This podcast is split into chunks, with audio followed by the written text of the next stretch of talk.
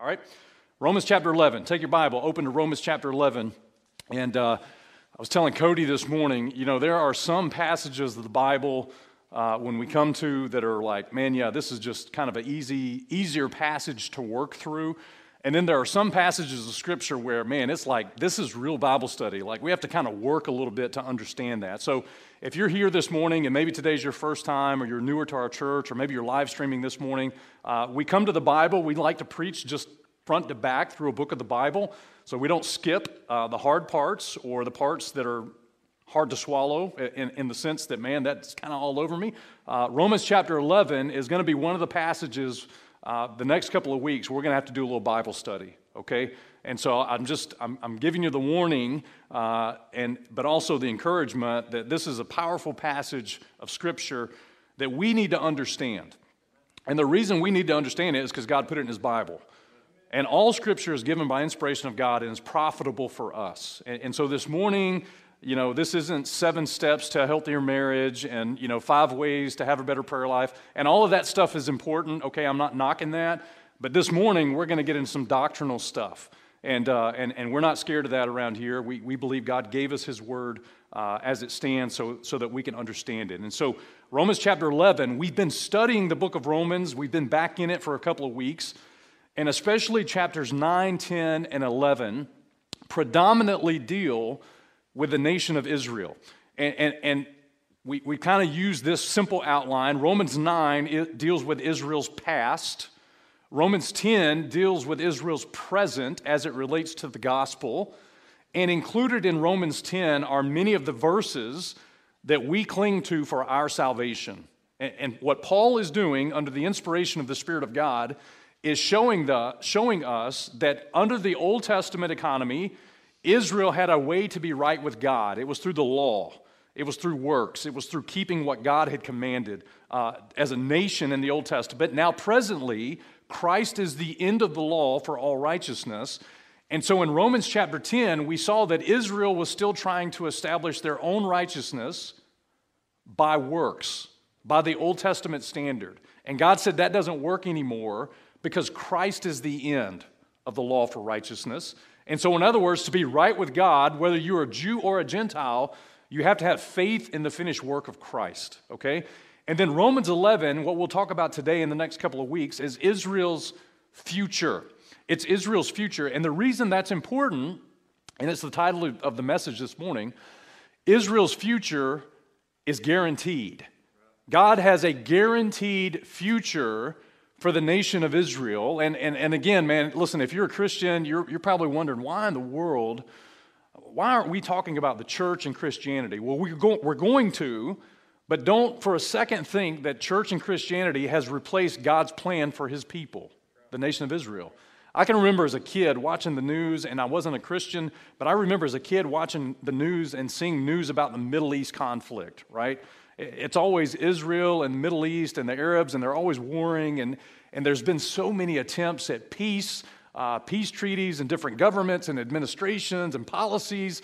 And you know what's crazy? Uh, I'm a little older now, obviously, and, and that, that is still a recurring theme. We're almost numb to the fact that there is just unrest in the Middle East, and Israel is a continual topic of news. Maybe not so much now because you know we're enamored with politics, at least in this country, and, and so we, we, you know, we maybe spin it. But I'm just telling you that's a, that's a thing that has been present every day since I've been born. And, and for most of you, you know, man, that, that is a hotbed of not only world news, but it's a hotbed of biblical prophecy. And the reason why is because God has a plan for the nation of Israel. He had a plan in the past, He has a plan for the present, and right now they're blind to that. But God has a plan for the future. And so we're going to we're gonna read Romans 11, verses uh, 1 through 11, and then I'm going to pray, and then we got to get going. So let's, let's read the verse, and then, uh, and then we'll pray. Uh, verse 1 says this. Again, Paul, under the inspiration of the Holy Spirit, writes, he says, I say then, and, and when he says that, he, he's coming off the heels of two chapters, Romans 9 and 10, dealing with Israel. I say then, hath God cast away his people? And the next two words are worth underlining in your Bible God forbid. God forbid. For I am also an Israelite of the seed of Abraham and of the tribe of Benjamin. God hath not cast away his people which he foreknew. What ye not what the scripture saith of Elias, how he maketh intercession to God against Israel, saying, Lord, they have killed thy prophets and digged down thine altars, and I am left alone and seek my and they seek my life. But what saith the answer of God unto him, unto, unto Elias, unto Elijah? I have reserved to myself seven thousand men who have not bowed the knee to the image of Baal. Even so, then, at this present time, there is also a remnant according to the election of grace. And if by grace, then it is no more of works, otherwise, grace is no more grace. But it be, if it be of works, there is no more grace, otherwise, work is no more work. And anybody that just read that with me is like, what? That's a tongue twister. All right, we'll talk about it. And then Paul says, verse 7 What then? Israel hath not obtained that which he seeketh for, but the election hath obtained it, and the rest were blinded. According as it is written, God hath given the spirit of slumber, eyes that they should not see, ears that they should not hear, unto this, uh, unto this day. And David saith, Let their table be made a snare and a trap and a stumbling block and a recompense unto them. Let their eyes be darkened that they may not, may not see and bow down their back always. I say then, have they stumbled that they should fall? God forbid. And there, uh, there again, those two important words God forbid. But rather, through their fall, salvation is come unto who? The Gentiles, for to provoke them to jealousy. All right, we're going to we're gonna talk about a lot of stuff today. So let's pray and ask God to help us. Father, we need you. Uh, Lord, this morning, uh, I cannot do uh, what is before us this morning in my flesh, Lord. Uh, you know I am weak and, and, a man of stammering lips. And, and Father, I can't understand your word, but but your Holy Spirit is the teacher, and as we compare Scripture with Scripture, Lord, that's how you promise to reveal truth to us. And so, God, help us this morning to be ready of mind to hear your word. Uh, this morning, we will learn some things that are bigger than us. Help us to see that, that, that the Bible and what you have in your word is not always about us, it, it's bigger than us. And so, Lord, help us to see that today, how you have a plan for your people, and it's a, a plan of restoration. And so, God, help us to, to understand these truths this morning. We ask it in Jesus' name. Amen. All right, point number one in your notes. Grab your note sheet if you want to follow along, and uh, you'll get some good things to, to study a little bit later this week. Number one, I want to show you that there is a promise of Israel's future. There is a promise of Israel's future. You see, in the Old Testament, God had a specific plan and a purpose for the nation of Israel. God's plan was that they would be his chosen vessel and vehicle to get God's word to the world, to the nations. God wanted to use the nation of Israel to, to reveal his character and nature, not just to Israel, but to the entire world. God chose them, God delivered them from Egypt, God grew them through the wilderness. Ultimately, they entered into the promised land. As they established themselves in that land, God gave them rulership, culminating in a kingdom and Israel's peak, really, in the Old Testament, was under the rule of David and Solomon. As a matter of fact, Solomon, when, when Solomon was the king of Israel, the entire nation and the entire land had rest because all of, all of Israel's enemies were, were defeated. And you both, or, or you know that both David and Solomon are pictures or types of Jesus Christ in the Old Testament. And so and so God's plan was to use this group of people, reigned by their king, to reach the world with God's word, to spread the message of redemption and forgiveness and reveal who Jehovah God is. And then, as we transition into the New Testament, Jesus Christ comes on the scene offering the true kingdom to the nation of Israel because he ultimately was their right king, he was their Messiah, and you know the story if you've read the Gospels. Israel as a whole rejected Christ. They rejected Christ, they rejected his word, they rejected the salvation through his shed blood, and ultimately they rejected the kingdom that God wanted to establish through them, with Christ being the king. And, and, so, and so you know what happens. After their rejection, the Gentiles, those of us that aren't Jewish, had an opportunity to respond to the gospel. That's the whole book of Acts, by the way. I just gave you the book of Acts in about five sentences. The book of Acts is the transition from God dealing with the nation of Israel to God dealing with the Gentile nations and making the gospel available. Well, listen, we just we've just finished two chapters, Romans chapter 9 and Romans chapter 10, dealing with Israel's rejection of Christ. And, and ultimately, the obvious question is well, is God done with them? I mean, they've rejected Christ. They've rejected the gospel. God has moved to the Gentiles now. Most people that receive the gospel today are not Jewish, they're Gentile. God is calling out a Gentile bride. By the way, if that terminology, you know, confuses you, a Gentile is just anyone who's not a Jew. Most of the people that respond to Christ nowadays are Gentiles, and so there's this Gentile bride that's being called out and built up. Uh, the church of Jesus Christ is predominantly Gentile. So, what about Israel? I mean, listen, because of their rejection of Christ, is God going to just cast away his people? That's a legitimate question. And, and listen, there are a lot of people, there are a lot of people in religious circles that say yes. Well, Hebrews 11 and verse 1, Paul asked the question that everybody else asked. I say then, hath God cast away his people? And then God answers the question. And the answer is God forbid. God forbid. And, and, so the point is, even though God is now using and, and working through the church, the Gentile bride of Christ, God is not done with the nation of Israel. And so get this, get this key point in your notes. Israel's rejection of God did not eliminate God's promises to them, it only postponed them. It only postponed those promises, oh, for about 2,000 years. Because, because right now we are in a dispensation, a time period of the church. But listen, God's not done with Israel. He's not done with his people. And, and again, Romans 11 and verse 1, the question is Hath God cast away his people?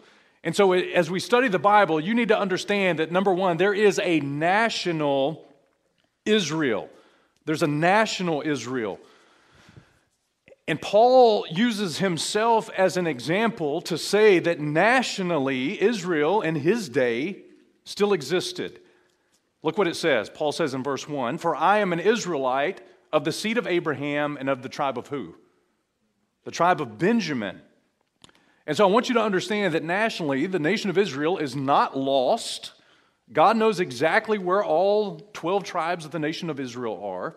Uh, Paul gives his credentials as a national Jew down to the very specific tribe that he's from. He's of the tribe of what? Of Benjamin.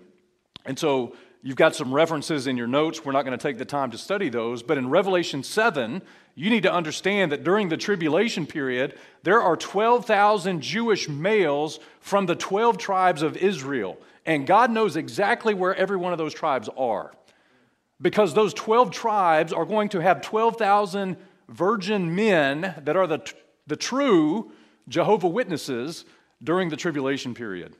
And so, and so these jokers that run around today that call themselves Jehovah Witnesses, um, they're really the Jehovah non witnesses because the true Jehovah Witnesses, number one, they're Jews.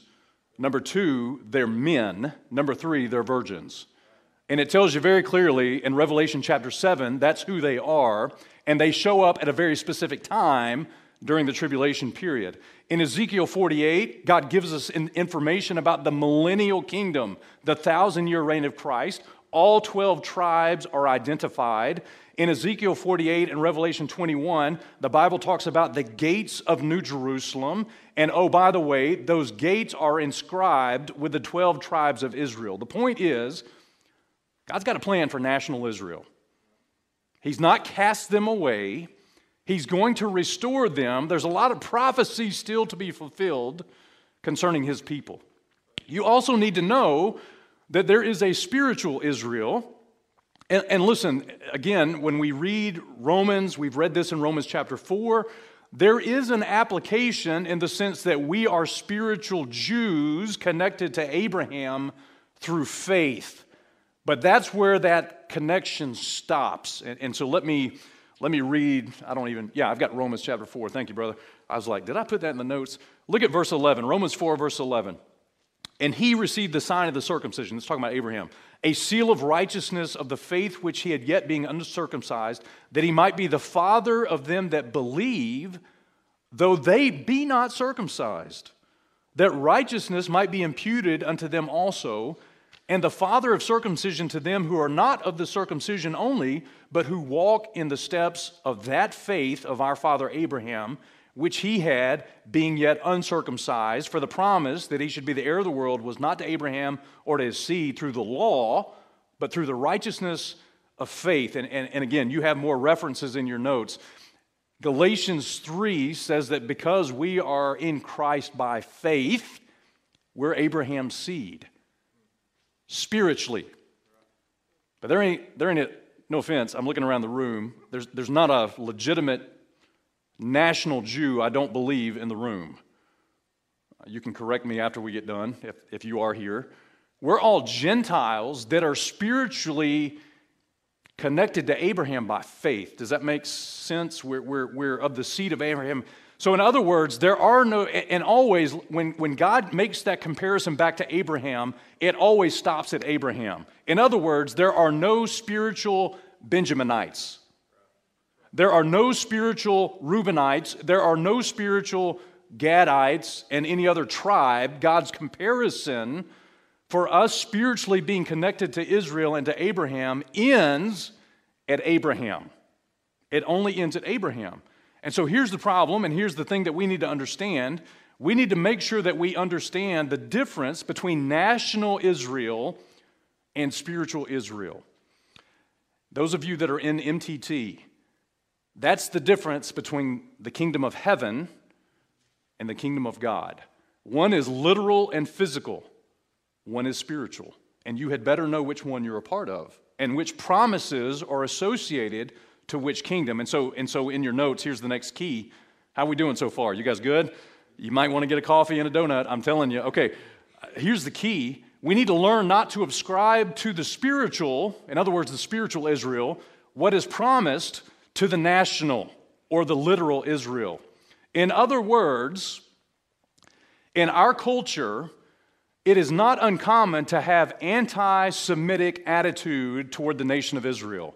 And when I say anti Semitic, I just mean anti Jewish. There are people that profess to be believers in Christ who absolutely are anti Semitic in their stance to Israel. People that would say that they're born again believers. Now, that's a little jacked up because the Bible has a lot to say about his people. As we actually get through Romans 11, you'd be an idiot. I've been working on that. My, my daughter has been riding a lot with me in the car, and my, my wife has trained her to be my Holy Spirit now. And so in traffic, there are words that I use like idiot, and, and then I try to use other words. I mean moron. I mean dummy. You know, I try to translate it, and, and she speaks all languages and all, understands all those words. Daddy, those are the same thing. They're, Daddy, those are the same thing.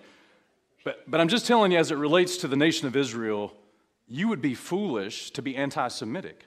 And the reason why you would be foolish is number one, you have a Jewish Savior. Jesus Christ is a Jew. You got a Jewish Bible. The Bible says that the oracles of God were given to the Jews. Do you understand that? The model of ministry that we use is based on the temple model. It's Jewish. It's Judeo Christianity, whether you like it or not. it's based on the nation of Israel. And so, and so listen, uh, there are a lot of people that get the national Israel and the spiritual Israel mixed up. They focus on the spiritual Israel, they kick the national Israel out of the picture. God says He's not done with them. As a matter of fact, every amillennialist needs to read Romans 11 and verse 1. If you don't know what an amillennialist is, uh, that's okay. You'll get that in time. People like Augustine, people like the reformers, including Martin Luther, people like John Calvin, lose Israel as it relates to prophecy. And they think the church has replaced Israel. They ascribe to the spiritual what God has promised to the national. national. That is error. It is wresting scripture out of context. And so then God gives us two examples. Number one, He gives us an illustration through Elijah.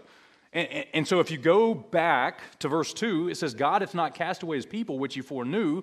What ye not that the scripture saith of Elias, how that he maketh intercession to God against Israel, saying, Lord, they've killed thy prophets, they've digged down thy altars, I'm left alone, they seek my life.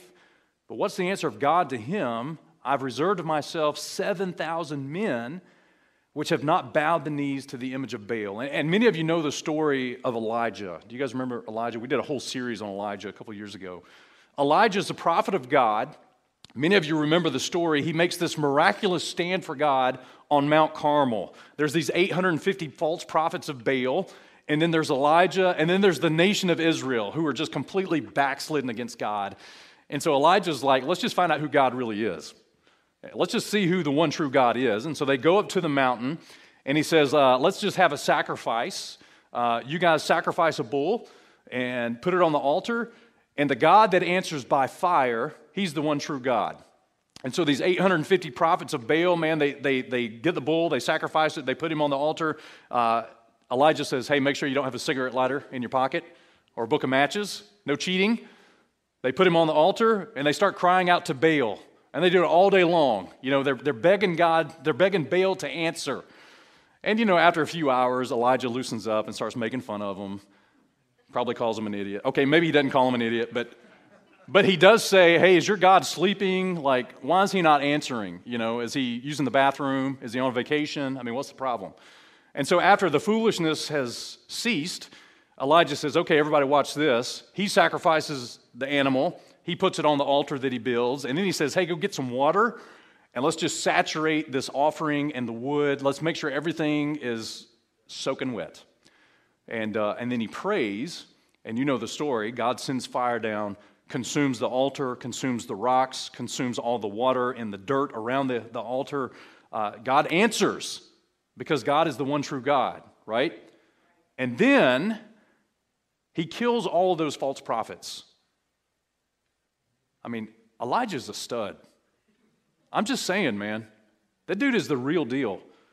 So you would think, man, what a major victory and, and pinnacle in your faith with God. And then there's this wicked woman named Jezebel, King Ahab's wife. Devilish woman, witchy woman, man. She threatens Elijah and says, By tomorrow, I'm going to have you dead. And Elijah freaks out. He runs, he goes into a cave, he hides in the back part of the cave. And while he's back there, 1 Kings 19, he's belly aching to God. Well, I am the only prophet of God left. And the Lord had to educate him a little bit and say, hey, bro, uh, there's actually seven, it's in the Hebrew. Hey, bro, uh, there's actually 7,000, there's 7,000 of the nation of Israel that haven't bowed their knee to Baal. In other words, there was a remnant that God had, even though Elijah didn't see them, God had a remnant, and the remnant was based on what they did and did not do. They didn't bow their knee to Baal, they didn't worship Baal. And so, in your notes, look, God reserved for himself in the Old Testament 7,000 men of Israel based on their works because they did not bow their knee to Baal. Elijah's problem was that he couldn't see that there was a remnant, but there was a remnant. And God's election, listen to this very carefully. God's divine election of those 7,000 did not precede their conduct. In other words, God did not choose those 7,000 before the foundation of the world to be right with Him. They made a choice to not bow their knee to Baal. And when they made the choice not to worship Baal, God says in Romans chapter 11, I've reserved that 7,000 to me. In other words, their election was based on their works.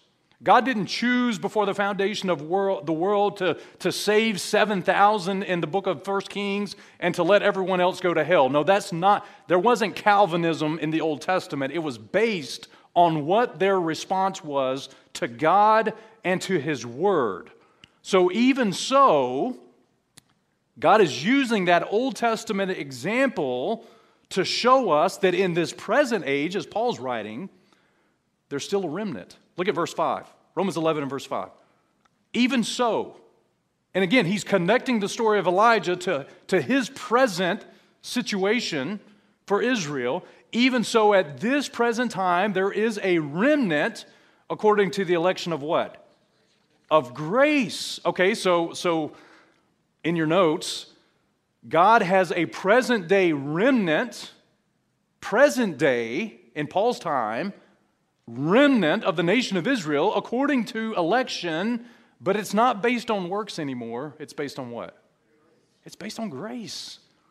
In other words, God's election for the remnant was based on their response to the gospel. It's based on the response to who Jesus Christ is. For by grace are ye saved through faith, and that not of yourselves. Listen, when you elect God, God elects you. That's the way it works.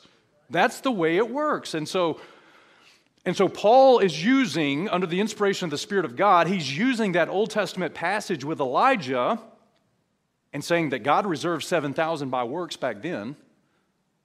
And God has a remnant today by grace because they responded to Christ. They responded to the gospel. Not all Israel has responded, but the election has responded. They've responded by grace, by, by faith, by God's grace through faith, okay? Uh, let me, again, just uh, We've already hammered Romans chapter 9 concerning election and foreknowledge. If you weren't here for that, you need to go back on the website and find those messages in Romans chapter 9 because it goes through that. But let me give you a few thoughts about election and then we'll, we'll move on. 1 Thessalonians chapter 1 verse 4 says this, "Knowing, beloved brethren, your election of God." You know, there, there, are a lot of people in, in Christianity that would say that God is before the foundation of the world elected who is going to get saved and who is not going to get saved apart from their own will. In other words, if God has elected you to get saved, you'll get saved. You can't not get saved. And if God has elected that you are not going to get saved, you can't be saved no matter what. That's called Reformed theology or Calvinism. Number one, it's not biblical. Number two, it, it's, it's, it's a mixture of what God is dealing with a nation of people and individuals, uh, people that ascribe to that doctrine, conflate and confuse nations and individuals. 1 Thessalonians 1 and verse 4 says this Knowing, brethren, beloved, your election of God. And when you read that verse, you can actually read that verse two different ways, and both are grammatically correct. In other words, when you read that verse, you can read the verse as you are the one that elected God. You chose God, because you received the gospel. And because you chose God, guess what? God chose you. Your election of God. But you could also read the verse as God choosing you. In other words, God chose you. It's your election of God. Does that make sense? And I hope you can see the difference in the language. Which one is grammatically correct? Yes. The answer is yes. And the reason why is because when you choose God, God chooses you. Well, a dead man can't choose. That's not biblical. That's not a biblical concept. As a matter of fact, when you read 1 Thessalonians chapter 1, the entire context of verses 1 to 4 are about the Thessalonians' works. It says in verse 3, Paul is remembering your work of faith. He's talking about their work of faith. He, he's talking about their labor of love, he's talking about their patience, and he's talking about their election of God. You see, the passage gives us the context. It's their choice, it's their, it's their decision. Okay. Yeah, I knew that was going to be a long point, right? Uh, the point is, Israel has a future. God illustrates that in Romans chapter 11 through a story in the Old Testament in 1 Kings using Elijah and the 7,000 remnant to prove that even in Paul's time, there's a remnant and there's going to be a future for the nation of Israel. Number two, I want to show you that there's a problem that Israel has with rejecting the gospel. The problem Israel has. And, and I want you to pick it up again in verse 7. And the way you kind of divide this passage is every time that Paul interjects a, a thought, you know, he says in verse 1, I say then, and then in verse 7, he says, What then? And so again, he's, he's adding a different thought. What then? Israel hath not obtained that which he seeketh for, but the election hath obtained it, and the rest were blinded. According as it is written, God hath given them the spirit of slumber eyes, that they should not see, and ears that they should not hear unto this day. And David saith, Let their table be made a snare and a trap and a stumbling block, and a recompense unto them, that their eyes be darkened, that they may not see, and bow their back always. Okay, so let's go to verse 7. What was Israel seeking for that they did not obtain? We go back to Romans chapter 10, they were seeking God's righteousness. Romans 10, verses 1 to 3 says that they were going about to establish their own righteousness, and they've not submitted themselves unto the righteousness of God. They're trying to be righteous outside of the way that God said to be righteous. And there's people that do that today, by the way. There's people just like the nation of Israel today. God says today the way that you're righteous is only in Christ by His grace through your faith and His finished work. That's it. And anything else is you trying to establish your own righteousness. And the Jews in Paul's day were really good at it. They didn't want to let go of their, their tradition, their history, their relationship in the Old Testament with God. They didn't want to let go of that. And, and listen, there are people today that don't want to let go of it. I'm going to stand before God, and God is going to measure my, my, my good and my bad. And as long as my good outweighs my bad, I'll be acceptable in God's eyes. That's a one way ticket to hell, by the way. Because there is no amount of good that you can ever do to overcome your sin. That's why Christ died. He died for our sin, and Israel is trying to obtain righteousness by works. And God says, Yeah, that, that didn't work. You can't do it anymore. So there's three groups in this passage that Paul addresses. Number one, he addresses national Israel. They're trying to seek righteousness, but they're trying to seek righteousness without Christ. And there are people like that today. Again, we're, we're dealing with the nation of Israel, but listen, similarly, there are people that try to seek righteousness before God in many forms and many fashions and many ways, and none of it works outside of Christ. It just doesn't work. And, and so Paul addresses them. They're, they're seeking this, they can't attain it. Number two, the election, they have obtained righteousness, but here's how they obtained it. They obtained it by how? By grace. God's unmerited favor. That's the only way that you get it. And then number three, he says the rest were what? Okay. And here is the problem that Israel had, and here is the problem that we have many times, even in our culture, Jew and Gentile alike. You see, the Israelis' rejection of, of God's grace through Christ, it resulted in spiritual blindness, listen, and spiritual deafness. It resulted in spiritual blindness and spiritual deafness because they rejected what God said. And, and specifically, they rejected Christ. The result was spiritual blindness and spiritual deafness. And, and so, what Paul does is he quotes Isaiah chapter 29 and verses 9 to 10 as a, as a, as a fulfillment of prophecy that's happening to them because of their rejection. Look at verse 9. Isaiah 29 and verse 9 says this. For the Lord hath poured out upon you the spirit of deep sleep. I think that gets poured out in Baptist churches sometimes. He hath closed your eyes, the prophets and your rulers, the seers hath he covered, and the vision of all is become unto you as the words of a book, listen, that is sealed, which men deliver to one that's learned, saying, Read this, I pray thee. And he saith, I cannot, for it is sealed. And, and listen, it's the Lord that is closing the eyes of the nation of Israel. And the reason why is because they've closed their eyes to Him. They, they closed their ears to Him. And, God's, a, God's a gentleman, and He's a fair God. And God will give you what you want. So if you want to, you want to tune God out and, and be blind and deaf to His word and His way and His way of doing things, just like the nation of Israel, well, God can close your ears. You close your ears to God, God will close your ears. You see how that works? And you close your eyes to the things of God, and God will close your eyes to the things of God. And all of a sudden, Israel had spiritual blindness and spiritual deafness. And here's the result it's in your notes. Number one, they couldn't hear the truth from their leaders because he says, Man, the prophets and your rulers and the seers hath he covered. I mean, the spiritual leaders of Israel were the prophets. They were the ones that got God's word and gave it to the nation of Israel. And then God says, you know what? Because of your rejection, the prophets and your rulers and the seers hath he covered. Listen, today there is no new revelation for the nation of Israel other than what thus saith the Lord in this book. But man, they are blind. They cannot hear from their spiritual leaders because their spiritual leaders themselves are blind. Because they've turned their ears and they've turned their eyes from the gospel of Jesus Christ. Number two, the second result is they can't see the truth from scriptures. In other words, listen, this Jewish Bible, this oracles of God that was given to the nation of Israel, they can't, they can't see it. They can't understand it. You preach Isaiah 53 to a Jew today, they have no clue who, who that's talking about.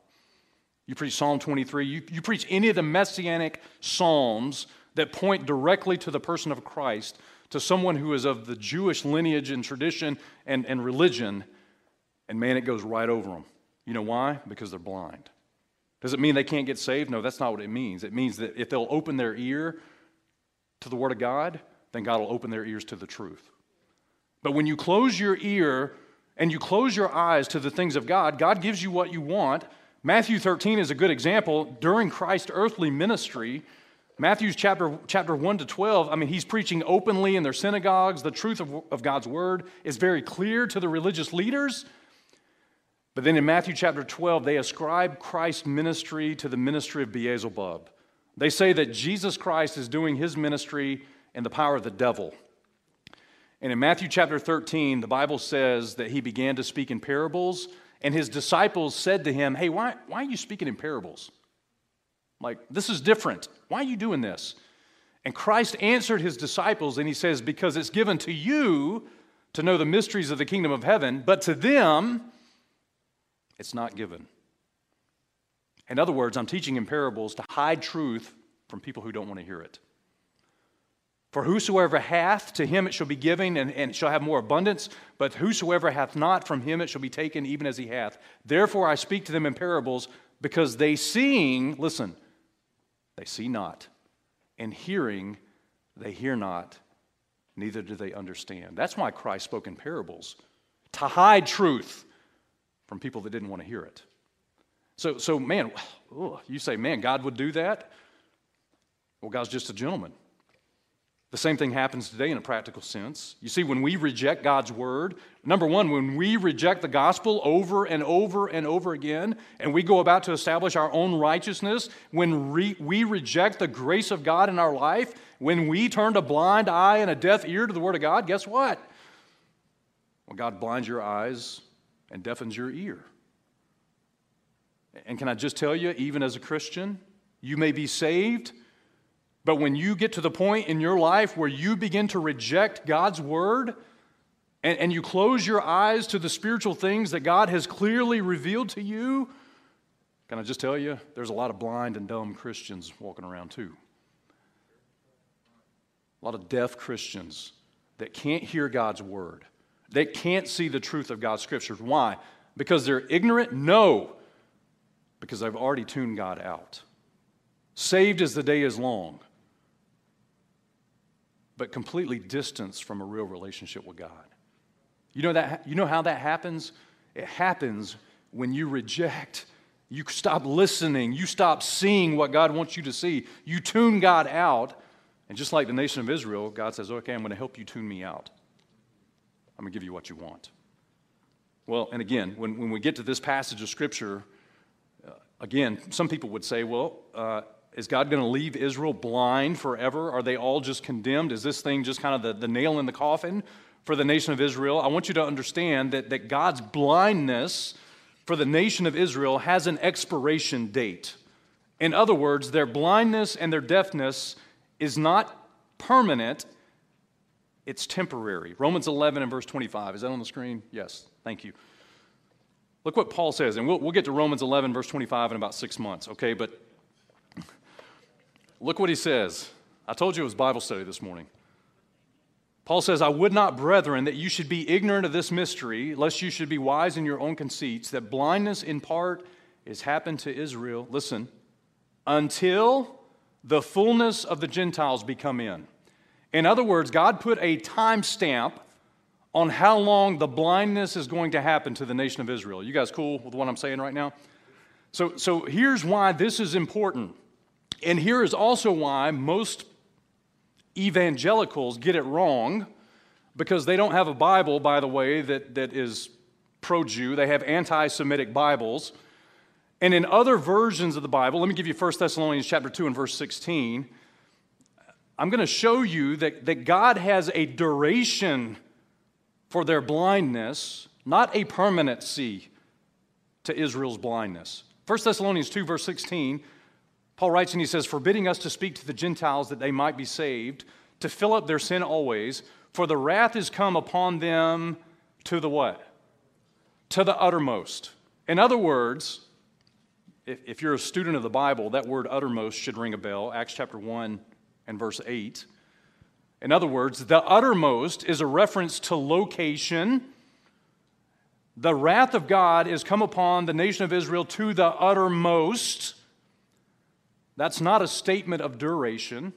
But in other versions of the Bible, when you read other versions of the Bible, they have God's wrath on Israel as a permanent standing. In other words, God is done with them. New American Standard says that the wrath has come upon them fully. Not to the uttermost, but God's wrath is fully come upon them and they're done. The ESV says that the wrath has come upon them at last.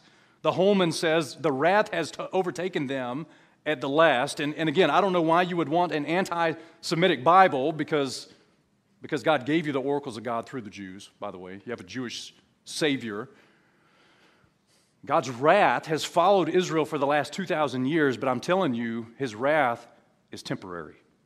His blindness is temporary. It will happen until the fullness of the Gentiles come in. And we know that it's going to pinnacle during the Great Tribulation. If you studied your Bible, Jeremiah chapter 30 and verse 7 calls that time of tribulation the time of whose trouble? Whose trouble is it?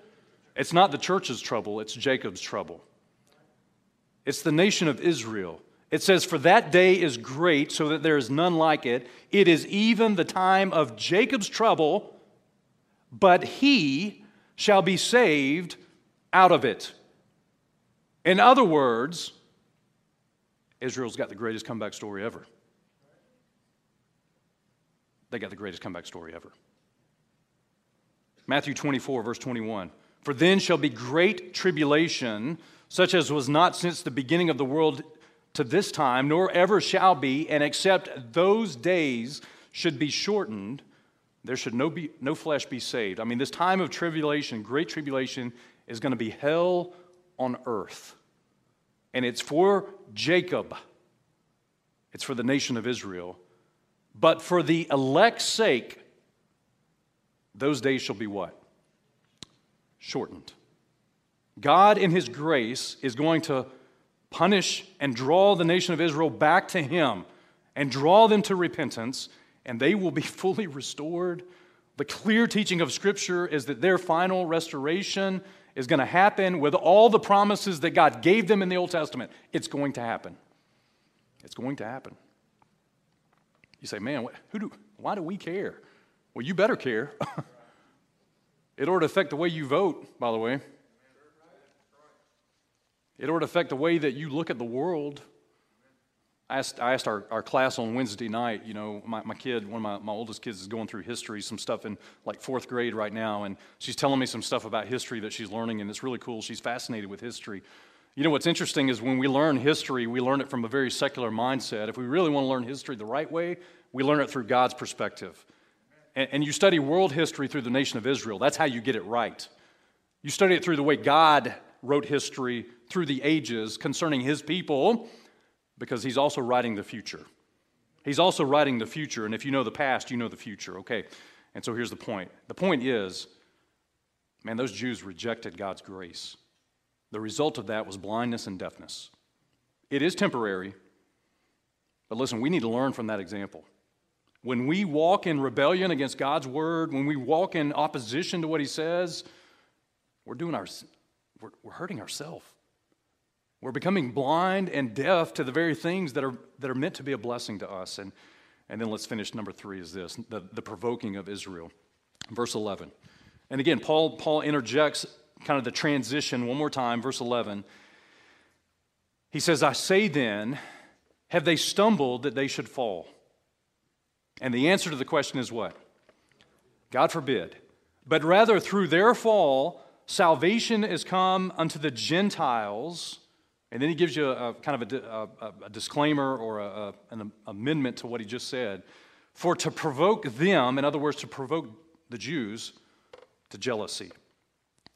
And, and again, it's hard for me to teach a, passage like this because we're hitting a broad audience this morning. But if you've been through ministry tools and training, if you were here with our Acts study, you know that we covered how God transitioned from an emphasis on the nation of Israel to the Gentile in the book of Acts.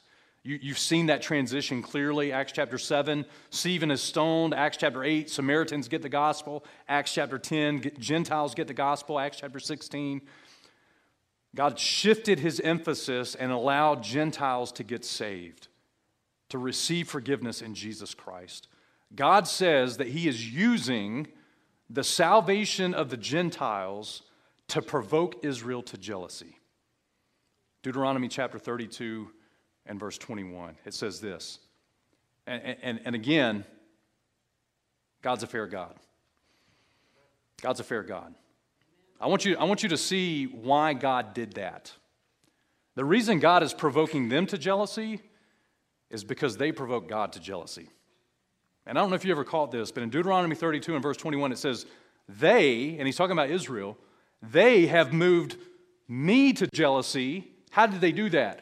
With all that which is not God, they have provoked me to anger with their vanities, and I will move them to jealousy with those which are not a people. And, and by the way, lest any of us think as Gentiles that we are somebody.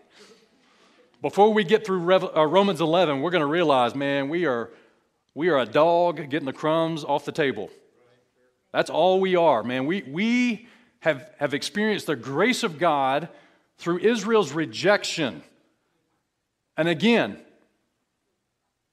replacement theology is really dumb because we're just getting the crumbs, man. We don't deserve it. God, here's what God says about the Gentiles number one, they're not a people. There was a people in the Old Testament, it was Israel. And, and the way God looked at people in the Old Testament was Israel and everybody else. You say, that's not fair. You're not God.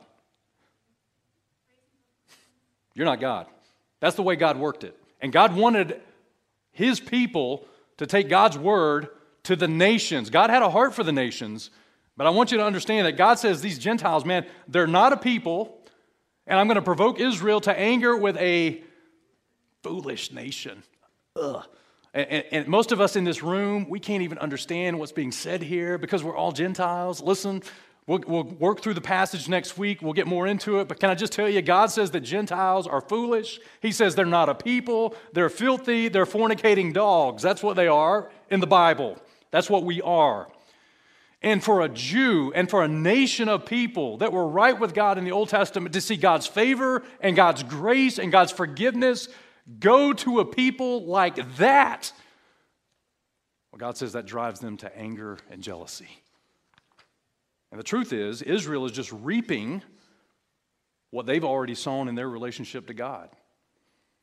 You know, if you back up in Deuteronomy 32 and you get a running start, God says, you know, listen, they provoked me to jealousy with strange gods, with abominations. They provoked him to anger. They sacrificed to devils. These are God's people in the Old Testament. This is how jacked up they were and how far away from God they got.